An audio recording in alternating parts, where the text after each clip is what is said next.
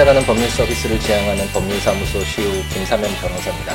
20번째 함께 읽는 민법을 시작해 보도록 하겠습니다.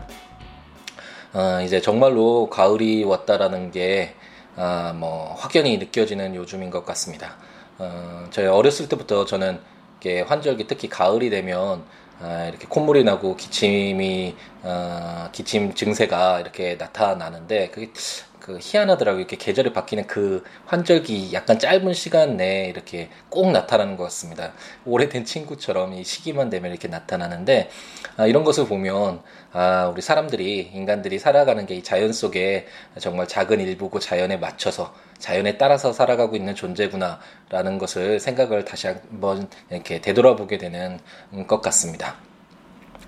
음, 제가 아들과 이제 함께 생활을 하면서 아들을 통해서 정말 많은 것을 어, 보고 배우고 어, 있습니다. 어, 그 아들의 어떤 생활 패턴, 어때 성장해가는 그런 과정들을 보면서 어, 제 자신이 그리고 우리 현대의 사회가 살아가고 있는 우리 사람들이 얼마나 자연적이지 못한 삶을 살고 있는가 그런 반성도 많이 어, 하게 되는 것 같고요. 음, 아들을 보면 언제나 이렇게 자는 시간도 일정하고 뭐 잠이 안 와서 뭐 불면증이니 중간에 새벽에 깨서 깬 뒤에 다시 잠이 안 오니 뭐 이런 것들이 전혀 없이 딱 일정한 그 시간을 잠을 자더라고요. 자고 일어나는 시간이 거의 일정하고 어 뭐 이제 응아라고 하죠. 변을 볼 때도 뭐 설사가 나거나 뭐 이상한 똥이 나오거나 똥이 나오지 않거나 변이 나오지 않거나 이런 것이 아니라 정말 건강한 그런 변도 항상 그 일정한 패턴 하루에 한두 번 이렇게 정해진 어, 시간에 이렇게 변을 보는 것을 보면서 아 이것이 정말 자연적인 어, 자연 속에서 맞춰가는 우리 인간이 정말 순응하면서 이렇게 살아가는 모습이구나라는 생각이 많이 들었습니다. 저도 어 이제 뭐 가끔가다 가끔이 아니라 요즘엔 자주 그러는 것 같은데 새벽에 이제 깨서 잠이 안 와서 이제 새벽 방송을 이렇게 하기도 하고 어, 변을 잘 보지 못하는 경우도 있고 변이 어, 막 설사가 나오거나 이렇게 어, 별로 좋지 않은 보기 건강하지 못한 그런 모습을 많이 어, 보이기도 하는데 이런 것들이 자연적이지 못한 삶을 살기 때문에 자연에 역행하는 어, 그런 행동이 어떤 삶에 에, 반영됐기 때문에 그런 모습 보이는 것이 아닌지라는 생각이 많이 들더라고요. 음, 아들을 보면서 좀 더 자연적인 삶, 건강한 삶, 바른 삶을 살아야겠다라는 그런 생각들 많이 해보는 것 같습니다. 음, 환절기에 항상 건강 조심하시고 어, 네 건강 조심하시기 바랍니다. 그러면 말이 길어지기 전에 에, 이제 함께 있는 민법을 다시 어, 우리의 주된 공부 내용으로 한번 되돌아가 보도록 하겠습니다. 저희가 지금 음, 이제 대리와 관련 대리 제도와 관련된 규정들을 읽기 시작했습니다 지난번에. 이 대리 제도라는 규정이 어, 이 부분에 민법 총칙 중에 이 부분에 나왔던 이유는 제가 말씀드렸듯이 어, 법률 행위는 어떤 법률 효과를 발생시키기 위한 법률 요건 중의 하나인데 어, 이 법률 행위는 특히 당사자의 의사 표시가 꼭 있어야 되는 이 의사 표시에 따라서 법률 효과가 좌우되는 그런 법률 요건 중의 하나라고 어, 계속 말씀드렸던 것 같은데요. 이런 법률 행위를 본인이 하는 것이 가장 일반적이겠지만 본인 외에 다른 사람에게 뭐 자신이 바쁘거나 아니면 일이 너무나 방대하기 때문에 제3자를 통해서 그런 법률 행위를 하는 경우가 어, 많이 있겠죠. 현대사에서는 특히 더 많겠죠. 이처럼 어떤 본인이 아니라 제3자인 대리인을 통해서 법률 행위를 하는 경우 그런 경우들을 어, 이제 규정하기 위해서 어, 법률행위편의 제3절에 어, 대리 제도를 규정하고 있다라고 생각하시면 될 것 같습니다. 아, 방금 전에 말씀드렸듯이 이제 콧물과 기침과 이제 목 잠김 현상이 나타나고 있네요.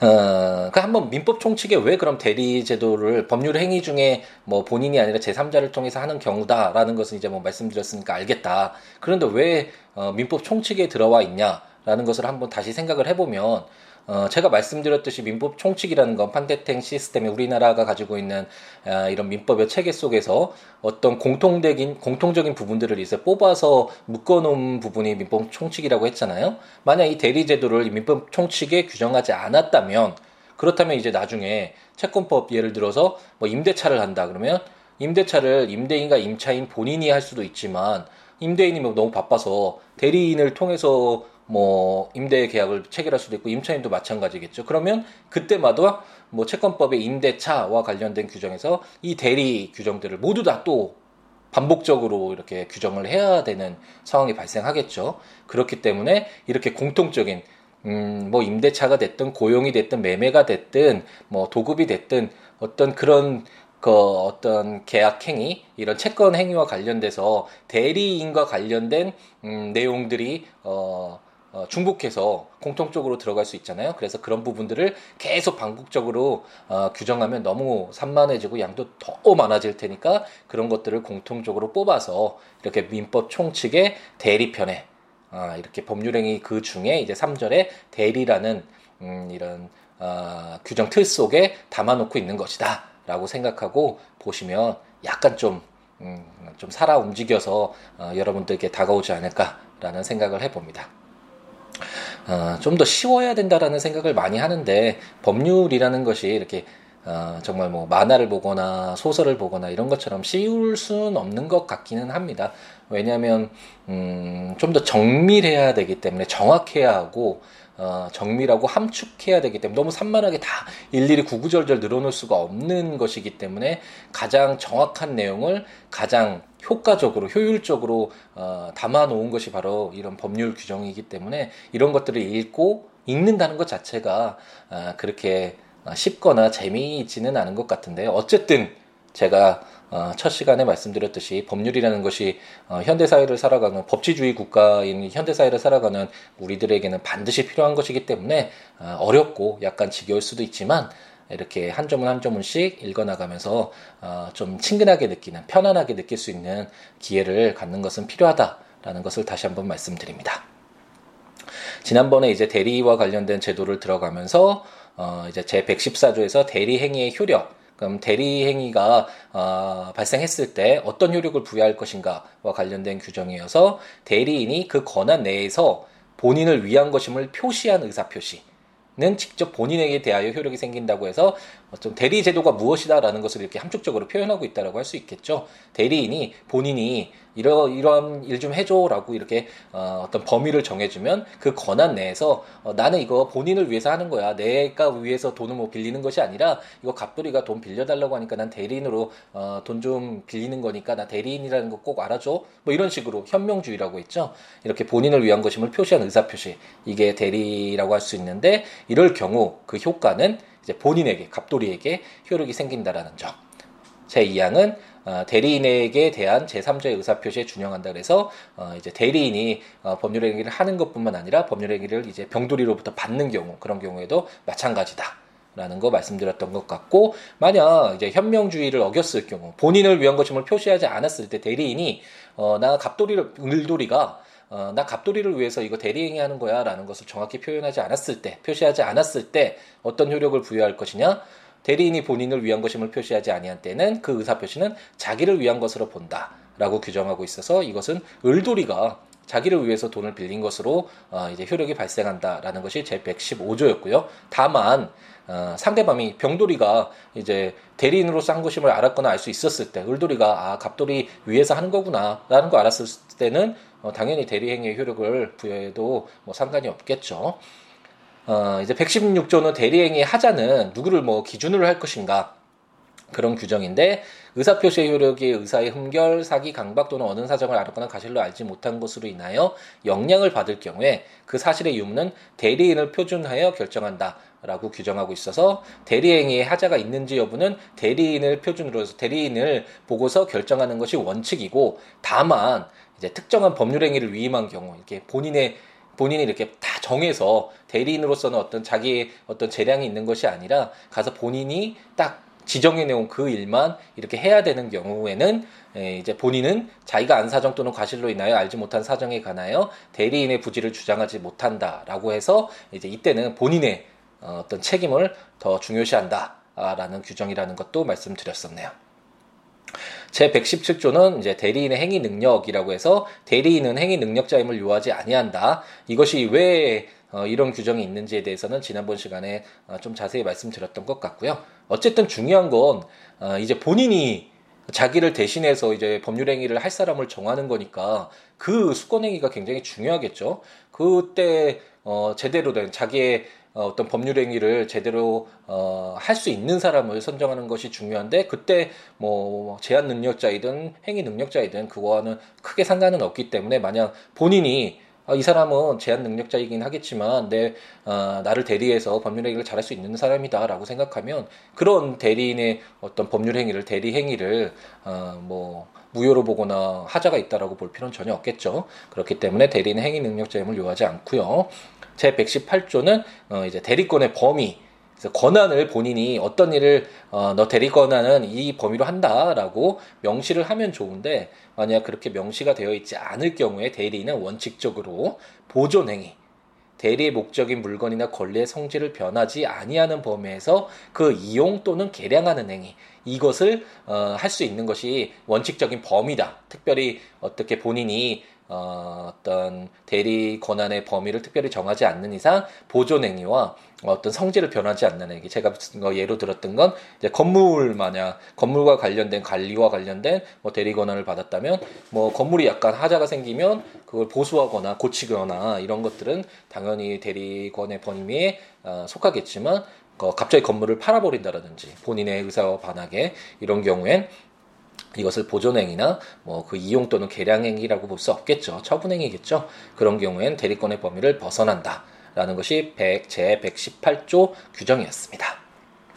그러면 어, 이제 오늘 읽어볼 건, 아, 이제 대리 제도가 무엇인지, 아, 대리인의 효력, 대리가 일어났을 때 어떤 효력을 부여할 것인지, 뭐, 대리의 하자가 있었을 때, 뭐 원칙적으로 대리권의 범위는 어디까지 할 건지, 뭐, 이런 내용, 어, 어떤 중요적인 큰 틀에서 한번 읽어, 읽어보았다면, 어, 오늘 읽어볼 조항들은, 아, 이제 대리가 좀 여러 가지가 있을 수 있잖아요. 대리인이 여러 명일 수도 있고, 그다음 대리인도 이제 선임이 됐는데 자기가 이것을 하는 것보다는 어, 뭐 아주 먼 지역의 어떤 일이라고 했을 때 또 다른 대리인을 선임해서 어, 일처리를 하는 것이 좀 더 수월하는 경우도 있을 수 있겠죠. 그걸 이제 복 대리라고 하는데 그런 복인권과 관련돼서 어, 이런 경우는 또 어떻게 처리를 할 것인가?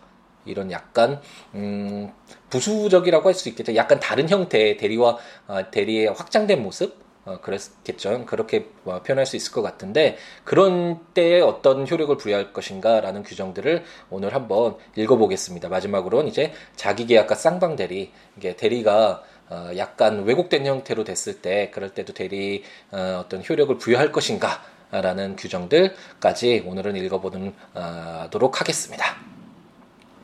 어, 이제 제 119조를 읽어볼 텐데요. 제 119조는 각자 대리라는 제목으로 대리인이 수인인 때에는 각자가 본인을 대리한다. 그러나 법률 또는 수권행위에 다른 정한 바가 있는 때에는 그러하지 아니하다 라고 규정하고 있습니다.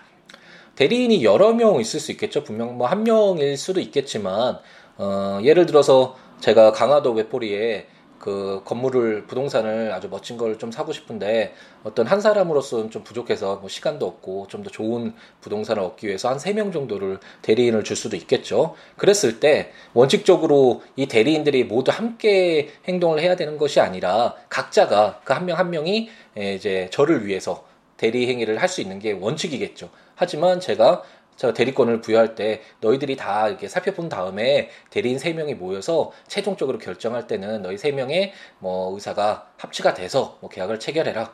예, 그 계약서에도 김영날인도 너희 셋이 같이 하고 뭐 이런 식으로 특별하게 수권 내기를 정했다면 당연히 그때는 음 이제 각자라기보다는 이제 공동으로 대리 행위를 해야 되겠죠. 이렇게 특별한 경우 외에는 어, 각자가 본인을 대리한다는 점을 제 119조에서 규정하고 있습니다.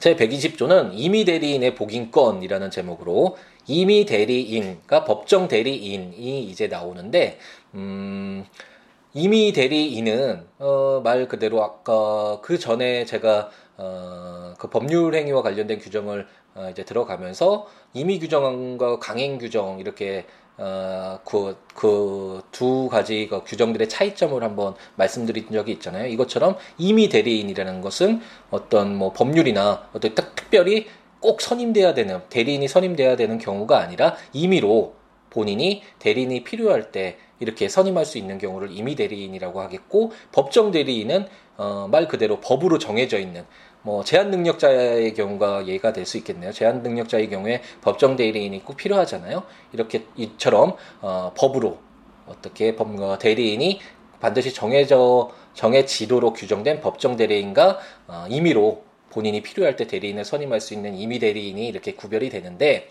임의 대리인과 이제 법정 대리인이 예, 이제 복 대리인을 선임할 때 그 선임의 어떤 책임이랄까 그리고 그 효력은 어떻게 부여할 것인가 이런 것들이 문제될 수 있겠죠. 그럴 경우에 어, 어떻게 되는지와 관련된 규정을 제 120조에서 제 123조까지 한번 읽어보도록 하겠습니다.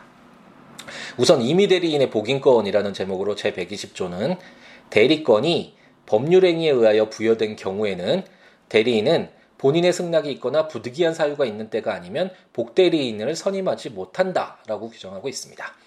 어, 방금 말씀드린 바와 같이 임의 대리인은 이제 본인이 필요에 의해서 어, 임의적으로 대리인을 선임하는 경우잖아요. 그것을 제 120조는 어, 법률 행위에 의하여 부여된 경우 어, 이런 경우를 바로 임의 대리인이다. 라는 것을 이렇게 또 함축적으로 어, 이렇게 규정하고 있는 것이죠. 이런 임의 대리인의 경우에는 음, 본인이 이제 승낙하거나 그래 복대리인 선임해 이렇게 승낙을 하거나 아니면 반드시 어, 부득이한 경우에 어, 복대리인을 선임해야 꼭 선임해야 되는 그런 사유가 있을 때에만 복대리인을 선임해야 된다라고 규정하고 있습니다. 어, 제 120조도 생각을 해보면 본인이 대리인을 선임한 이유는 이 대리인이 어, 자기를 대리해서 법률행위를 잘해줄 거라고 기대를 해서 이렇게 선임을 한 건데 그 대리인이 이제 또 다른 이제 복대리인을 선임을 해버리면 본인으로서는 그 대리인을 선임한 사실 그 당초에 기대와는 다르게 또 제 3자가 자기의 어 자기를 대리해서 이제 행위를 하는 것이니까 좀 못마땅할 수가 있겠죠. 그렇기 때문에 어, 이미 대리인의 경우에는 복대리인을 선임할 때좀 어, 엄격한 제한을 둔다고 할까요? 본인의 승낙 또는 부득이한 사유 이런 사유가 있어야만 복대리인을 선임한다고 어, 이렇게 제한되게 규정을 하고 있습니다. 그럼 이제 이미 대리인이 어, 복대리인을 선임을 했어요. 그때 이제 복 대리인이 뭔가 어, 잘못된 행동을 해서 책임이 발생했다라고 하죠. 그 책임은 누가 질 것이냐, 어떻게 질 것이냐가 문제될 수 있는데 제 121조 제 1항은 전조의 규정에 의하여 대리인이 복대리인을 선임한 때에는 본인에게 대하여 그 선임 감독에 관한 책임이 있다. 제 2항 대리인이 본인의 지명에 의하여 복대리인을 선임한 경우에는 그 부적임 또는 불성실함을 알고 본인에게 대한 통지나 그 해임을 태만한 때가 아니면 책임이 없다라고 규정하고 있습니다. 음, 방금 전에 말씀드린 바와 같이 어, 임의 대리인의 경우에는 복대리인의 선임을 될 수 있으면 하지 않는 것이 좋다라는 취지로 이렇게 규정을 하고 있잖아요. 그런데 이제 복대리인을 선임을 어, 하게 됐어요. 부득이하거나 뭐 어, 본인한테 승낙을 받아서 복대리인을 선임했는데 이제 복대리인이 뭔가 잘못을 했다라고 하죠. 그래서 손해를 배상해야 될 책임이 발생했을 때 그 책임은 이제 어차피 어 본인에 대해 본인이 복대리인 뭐 본인의 승낙이 있었거나 좀 부득이한 사유가 있었던 어쨌든 복대리인 선임이 돼서 그 효력이 발생하면 본인이 책임져야 될 상황이 발생하겠죠. 그때 이제 임의 대리인이 아무런 책임이 없다라고 하면 본인으로서는 아, 복대리인 선임 그렇게 좀 제한적으로 하지 말라고 했는데 이렇게 복대리인을 선임해서 이렇게 손해를 발생시키냐 이렇게 불만이 있을 수 있죠. 어, 이런 경우에 이제 임의 대리인도 만약 복대리인을 선임 감독하는데 어, 잘못이 있다면 그 선임 감독에 대한 책임이 있다라고 규정하고 있습니다. 그렇기 때문에 임의 대리인은 복대리인을 선임을 했다면 그 복대리인이 그 법률 행위를 본인을 위해서 잘 하고 있는지를 선임 감독 제대로 잘 감시하고 어, 이렇게 책임을 질 정도의 그런 뭐 어, 그냥 선임 감독이라고 해야겠네요. 감독이라고 해야겠네요. 이런 감독을 잘 해야 된다라는 규정이 제 121조 1항 규정입니다. 다만 어, 이제 복대리인 선임도 뭐 임의 대리인이 뭐 자기 재량에 따라서 자기 자유로 선택할 수도 있겠지만 본인의 승낙을 받거나 뭐 부득이한테 자유로 선택할 수 있지만 이제 본인이 지명해서 너무 어 임의 대리인을 못 믿어해서 내가 지명한 사람 저 사람 복대리인 꼭 선임해야 된다면 저 사람 지명해 뭐 이렇게 본인이 어 지명을 지시할 수도 있잖아요. 그럴 경우에는 약간 책임의 범위를 줄여주는 것이 필요하기 때문에 그러한 경우에는 이제 복대리인이 부적임 적합하지 않거나 불성실하다라는 거 이런 사실을 알면서도 어, 본인에게 이 복대리인 너무 일을 잘하지 않습니다. 잘못하고 있습니다라는 이런 통지나 어, 이런 것들을 해주지 않았을 때 그때만 책임이 있다라고 그 책임의 범위를 다소 줄여주고 있습니다. 이 내용은 한번 이항을 읽어보시면 어, 이해가 되실 수 있을 것입니다. 대리인이 본인의 지명에 의해 복대리인을 선임한 경우 그 부적임 또는 불성실함을 알고 본인에게 대한 통지나 그 해임을 태만한 때가 아니면 책임이 없다라고 해서 어, 복대리인의 부적임, 불성실함 이런 것을 알면서도 본인에게 통지하거나 복대리인 해임해 주세요라고 이렇게 건의하거나 이런 것들이 없었을 때만 책임이 있다라고 해서 그 책임의 범위가 어, 줄어들고 있고요. 그럼 이제 임의 대리인은 알겠다. 임의 대리인이 복 대리인을 선임할 때는 아, 이런 효력이 부여되는구나. 이런 책임이 있구나라는 것을 이제 알았는데 그럼 이제 법정 대리인의 경우에는 어떻게 될 것인가? 제 122조는 법정 대리인의 복인권과 그 책임이라는 제목으로 법정 대리인은 그 책임으로 복 대리인을 선임할 수 있다. 그러나 부득이한 사유로 인한 때에는 전조 제1항에 정한 책임만이 있다라고 규정하고 있습니다. 음, 약간 법조문이 어렵게 되어 있다라고 해야 될까요? 그래서 내용을 잘 알지 못하면 이게 무슨 내용인가 헷갈릴 수가 있는데 이미 대리인은 그러니까 기본으로 이제 도락을 가보면 이미 대리인은 어, 계속 말씀드린 바와 같이 본인이 이제 자신의 법률 행위로 자기가 필요해서 임의로 이렇게 대리인을 선임한 경우고 법정 대리인은 법의 어떤 정해진 사유로 인해서 법정 대리인이 반드시 필요해서 선임된 경우잖아요. 그렇기 때문에 법정 대리인이 당연히 그 대리 권한이나 할 수 있는 행위의 범위도 넓겠죠. 법정 대리인 더 많이 해야 되겠죠. 그렇기 때문에 법정 대리인은 그 책임으로 복대리인을 선임할 수 어, 있습니다. 임의 대리인이 본인의 승낙이 있거나 부득이한 사유가 있어야만 어, 복대리인을 선임할 수 있는 데 반해서 법정 대리인은 보다 많은 권한, 어, 보다 많은 일을 해야 되기 때문에 복대리인을 어, 선임할 수 있습니다. 하지만 이 선임할 수 있는 것에 비례해서 권한에 비례해서 당연히 그 책임은 모든 책임은 복대리인이 져야 되겠죠. 하지만 부득이한 사유로 어, 복대리인을 선임해야 되는 경우가 어, 법정 대리인에게도 분명히 있겠죠. 그런 경우에도 모든 책임을 어, 법정 대리인이 다 해라 이런 것들은 또 법정 대리인에게 너무나 어, 불리한 어, 일이기 때문에 부득이한 사유로 인해서 법정 대리인이 복대리인을 선임한 때에는 전조 제1항에 정한 책임, 즉 어, 선임 감독을 제대로 했는지 선임 감독을 제대로 했음에도 불구하고 어떤 뭐 손해가 발생하면 법정 대리인 책임이 없다라고 이 책임의 범위를 어, 약간 줄여주고 있다라고 생각하시면 될 것 같습니다. 제 120조와 제 121조와 제 122조 임의 대리인의 복대리인 선임권 그리고 법정 대리인의 복대리인 선임 그리고 그와 관련된 책임 과 관련된 규정을 읽어보았는데 어, 그렇게 임의 대리인과 법정 대리인이 무엇이다 라는 거 한번 어, 이해를 한 상태에서 이제 들어가서 읽으면 어, 이해가 되실 수 있을 것 같습니다. 만약 그렇게 가지 않으면 이게 무슨 말일까? 그럼 복대리인은 어디까지 책임이 있다라는 거야? 선임 감독에 관한 책임이 있다라는 거야? 뭐냐? 아니면 본인에게 뭐 복대리인의 부적임 또는 불성실함에 대한 통지나 해임을 때만 뭐 책임이 있다라는 거야? 뭐 이 그 권한의 범위와 관련해서 이렇게 마구마구 헷갈릴 수 있는 규정인데 어, 그 임의 대리인과 법정 대리인이 무엇다? 어떤 역할을 하는 것이다. 라는 것을 알고 이렇게 조문을 꼼꼼히 읽어보면 어, 이해하실 수 있을 거라고 생각이 듭니다. 이제 그럼 복대리인은 어, 어떤 일을 하는 어, 사람이냐라는 것이 제 123조에 들어있는데 어, 이게 참 그러니까 판택택시스인데 민법 총칙에 어려운 점이긴 한데 지금 제가 제 120조부터 제 122조를 읽으면서 어, 임의 대리인과 법정 대리인이 법 복대리인을 선임하는 경우에 대해서 어, 계속 규정을 읽어보고 설명을 드렸는데 사실 복대리인이 뭐 하는 사람이냐라는 것들이 어, 그 전에 나와 있지 않아서 도무지 알 수가 없는 것이죠. 하지만 제 123조에 이게 나와 있어서 이것을 읽고 다시 이제 120조부터 122조를 들어가면 아 복대리인이라는 건 이런 것인데 아 복대리인을 선임할 때 이런 책임들이 발생하는 거구나라고 이해할 수가 있는 것입니다. 그렇기 때문에 어, 우리나라의 민법은 민법 총칙이 이해하기 굉장히 어렵지만 이렇게 이해 읽어 나가면서 천천히 읽어 나가면서 이제 물권, 채권, 친족 상속까지 다 한번 읽고 다시 민법 총칙을 돌아오면 어, 지금 이렇게 제 123조에서 복대리인의 권한을 한번 보고 복대리인을 이해하고 이제 제 120조부터 제 122조를 읽을 때 그 아 이해가 되는구나 이런 성취감이랄까요? 이런 것들이 어, 이제 어, 느껴지실 수 있지 않을까 라는 생각이 듭니다. 그래서 이해 안 되는 것이 어쩌면 너무나 당연하니까 민법 정책을 읽으면서 아 이런 거구나 민법이라는 것이 이런 거구나라는 걸 이해하실 수 있는 분은 어, 그런 분이 바로 뭐 천재라고 할 수 있겠죠.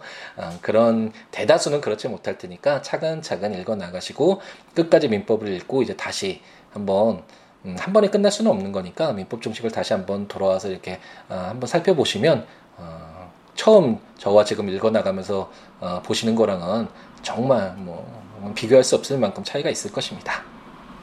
그럼 복대리는 어떤 일을 하는 사람이냐, 어떤 권한이 있는 것이냐, 라고 어, 제 123조가 규정하고 있는데 제 1항 복대리인은 그 권한 내에서 본인을 대리한다. 제 2항 복대리인은 본인이나 제3자에 대하여 대리인과 동일한 권리 의무가 있다. 라고 규정해서 아 복대리인이 이런 권한을 갖고 있는 자구나. 결국 대리인과 거의 동일한 음, 본인을 위해서 대리하는 것도 똑같고 권한 내에서 본인을 대리하는 것도 같고 어, 대리인과 동일한 권리 의무가 본인이나 제3자에 대하여 있는 자구나라는 것을 제 123조에서 이제 확인을 할 수가 있는 것이겠죠. 어, 이제 마지막으로 오늘의 마지막으로 제 124조는 그럼 이제 아, 알겠다. 이제 대리라는 것도 알겠 대리 제도라는 것이 어떤 것인지 대리 효력이 어떻게 발생하고 이런 것들을 알겠다. 그리고 만약 복대리인을 선임하는 경우 뭐 임의 대리인과 법정 대리인이 어, 어 이제 복대리인을 선임할 때 그런 경우에 어떤 발생할 수 있는 그런 일들에 대한 규정들도 이제 알겠다. 그렇다면 만약 대리인이 본인과 이제 계약을 법률 행위를 하거나 아니면 갑돌이와 을돌이를 서로 쌍방을 대리해서 병돌이가 두 사람 다를 대리하는 경우 이런 경우도 있을 수 있잖아요. 그랬을 때 그 효력은 어떻게 할 것인가? 인정을 그냥 할 것인가? 라는 것이 문제될 수 있는데 제 124조는 자기계약 쌍방 대리라는 제목으로 대리인은 본인의 허락이 없으면 본인을 위하여 자기와 법률 행위를 하거나 동일한 법률 행위에 관하여 당사자 쌍방을 대리하지 못한다. 그러나 채무의 이행은 할 수 있다라고 규정하고 있습니다. 예를 들어서 갑돌이가 이제 을돌이를 대리인으로 선임했는데 갑돌이의 부동산을 이제 매도해 달라고 대리인을 선임했습니다. 근데 을돌이가 어, 그 부동산을 보니까 너무 탐이 나서 어, 자기가 사겠다라는 어, 그런 법률 행위를 어, 하려고 마음 먹었죠. 그렇다면 울돌이로서는 당연히 갑돌이를 대리하니까 자기가 대리 권한 범위 내에서 그뭐 부동산 가격을 최대한 낮추겠죠. 자기한테 유리하도록. 이처럼 본인에게 어떤 이익이 되기 위한 것이 바로 대리 제도인데 이렇게 대리인이 본인을 본인과 이렇게 법률 행위를 한다면 어, 어떤 본인을 이익을 해할 수가 있게 되는 상황이 발생하겠죠. 그렇기 때문에 본인의 허락이 없다면, 뭐 본인이 인정한다면 어쩔 수 없지만 그런 경우에는 어, 자기 계약은 인정되지 못한다. 라는 것이 124조고요. 어, 또 다시 어, 또 다른 예로서는 음, 이제 갑돌이와 을돌이를 서로 대리해서 어, 병돌이가 어, 갑돌이의 부동산을 을돌이에게 파는 어, 매도와 매수와 관련된 대리권을 서로 이렇게 받게 된다면 병돌이로서는 뭐 형평에 반할 수가 있잖아요. 갑돌이가 약간 유리하게 할 수 있고 아니면 뭐 을돌이가 약간 유리할 수도 있겠고 어쨌든 쌍방을 대리하다 보면 어쨌든 양측의 어떤 이해관계를 조절하기가 쉽지 않기 때문에 당자, 당사자 쌍방을 대리하지는 못한다 라는 것이 원칙이다라는 점이 제 124조에 규정하고 있습니다. 다만 예, 이제 채무의 이행 만약 뭐 갑돌이가 음, 을돌이한테 뭐 돈을 줘야 될 것이 있고 을돌이는 뭐 갑돌이한테 돈을 줘야 될 뭐 그런 상황이 발생했을 때 병돌이 이게 돈을 갚는 것 같은 경우에는 채무의 이행은 뭐 특별한 어, 다른 변수가 생길 여지가 없잖아요. 뭐 본인의 이익을 해야 할 만한 특별한 일이 발생할 여지가 적기 때문에 이런 경우에는 채무의 이행은 아, 이게 자기 계약 뭐 쌍방 대리로도 할 수 있다라는 것이 단서 규정에 124조 단서에 규정되어 있네요. 네, 이제 어, 오늘은 이제 대리가 약간 어, 음, 약간 확대된다라고 할까요? 다른 모습을 보일 때, 뭐, 각자들, 어, 각, 여러 명의 대리인이거나, 아니면 복대리인을 선임하는 경우나, 뭐, 자기 계약, 뭐, 대리인이 본인과 계약하거나, 쌍방을 대리하거나, 뭐, 이런 특별, 특수한 어떤 형태의 대리, 가 있을 때 어떤 효력을 부여할 것인가와 관련된 규정을 읽어보았고요. 다음 시간부터는 대리의 꽃이라고 해야 되나요? 어, 가장 어려운 부분 중에 하나인데, 이제 대리 권한이 없음에도 불구하고 이제 대리 어, 행위를 했을 때 그 효력을 어떻게 부여하고 어, 본인에게 어떤 책임을 묻고 뭐 대리인에게 어떤 책임 묻고 제3자는 어떻게 될 것인가 이런 부분 가장 많이 음, 우리 현실 세계에서 많이 발생하고 재판 과정에서도 결국 싸움은 이 싸움이 저도 뭐 다른 것은 많이 안 해본 것 같네요. 이 결국은 이 대리 권한이 있는가, 이 대리 권한의 범위 내에서였는가, 아니면 뭐 표현 대리라는 것을 뭐 다음 시간에 읽어보겠지만 어, 이 대리 권한 무권 대리지만 대리 권한이 없지만 대리 권한이 있는 것으로 보아줘야 될 그런 사정이 있었는가? 제3자를 위해서. 제3자가 뭐 전혀 알 수 없는 사정인데 일방적으로 이거 무권 대리였어. 뭐 계약 이거 했던 거 대리인하고 계약했던 거 뭐 취소하거나 무효로 해라고 한다면 그 제3자는 또 예측하지 못한 손해가 발생할 여지가 있겠죠. 그렇기 때문에 그러한 경우에 이제 대리 권한이 무권 대리이지만 대리 권한이 있다라고 봐줘야 될 사정이 있는 경우 뭐 이런 경우도 있을 수 있겠고 어쨌든 이런 좀 어려운 부분과 관련된 내용을 다음 시간에 한번 읽어보도록 하겠습니다. 네, 이제 날씨가 너무 좋아졌는데 어, 어제도 휴일이고 이제 3일 휴일이고 다음 주도 또 휴일이 있네요. 10월 달에는 휴일이 많은 것 같은데 어, 한번 가을에 에, 음, 날씨를 만끽할 수 있는 정말 쾌적한 날씨잖아요. 우리나라의 가을 날씨는 정말 좋은데 이런 날씨의 어떤 자연의 아름다움을 한번 느낄 수 있는 그런 휴식을 한번 취해 보시는 것도 좋을 것 같습니다. 다음에 묵건 대리로 어, 여러분과 만나도록 하겠습니다. 저와 이제 연락을 취하시고 싶으신 분은 어, siwo.net, siwoolaw.net, siwo.net 블로그로 오시거나 02-6959-9970 전화 주시거나 시우로 골뱅이 gmail.com으로 전화 주시면 될 것 같습니다. 다음 시간에 뵙겠습니다. 감사합니다.